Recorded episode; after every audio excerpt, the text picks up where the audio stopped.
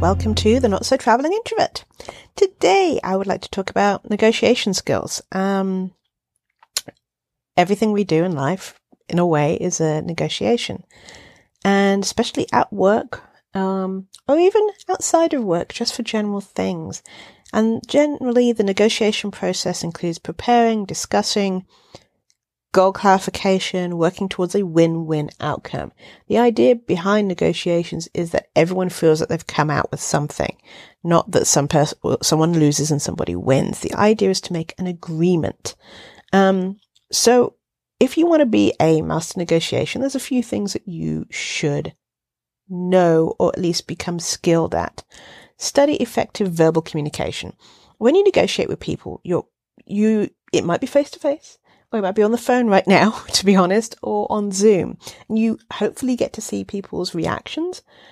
So understanding verbal communication is great, but really understanding non-verbal communication can be super helpful as well.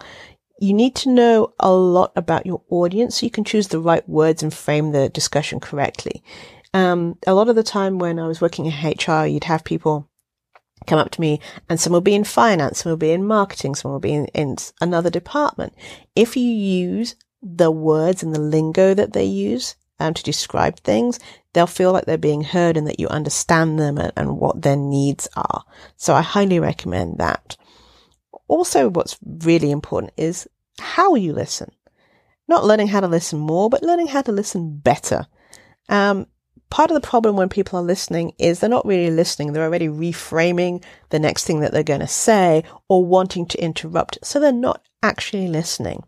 Take the time to listen to what the person is saying and it will make things better for you um, in the future. You can repeat what they've said or ask for clarification, but at least you're not just sitting there waiting for your turn to speak.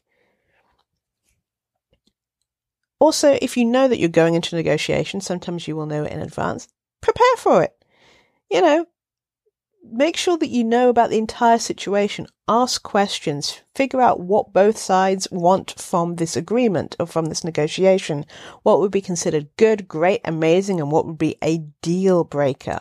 Look at all scenarios, not just what you're thinking of doing, but maybe there are different ways to do and get the same result, but in a different way. Um, make sure goals are clarified because you might say something and think that you're talking about one particular issue or one way of doing things, and then you find out later down the road that someone had a different opinion or a different thought about what was being talked about. And that's not great. So make sure you discuss the issues at hand. Start with where you agree. Get the things you do decide on in writing from the start of your meeting.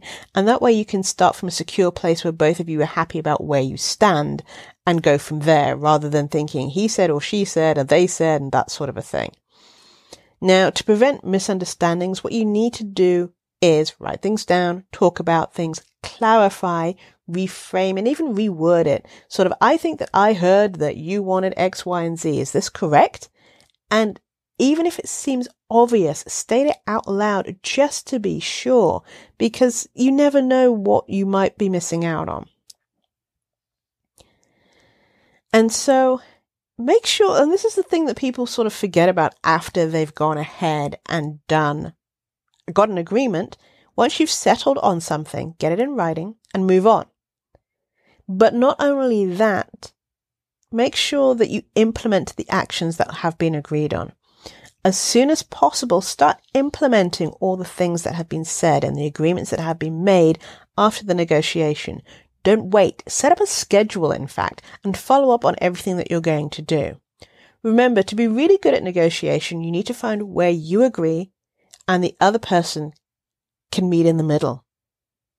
And then put your focus on issues and you can make compromises. Compromises are fine, but make sure when leaving the negotiation table, both parties should feel as if they've both won some things and lost some ideas, but be generally happy with the results. It's great if they're all thrilled and everybody's happy, but most of the time it's, you know, you win some and you lose some.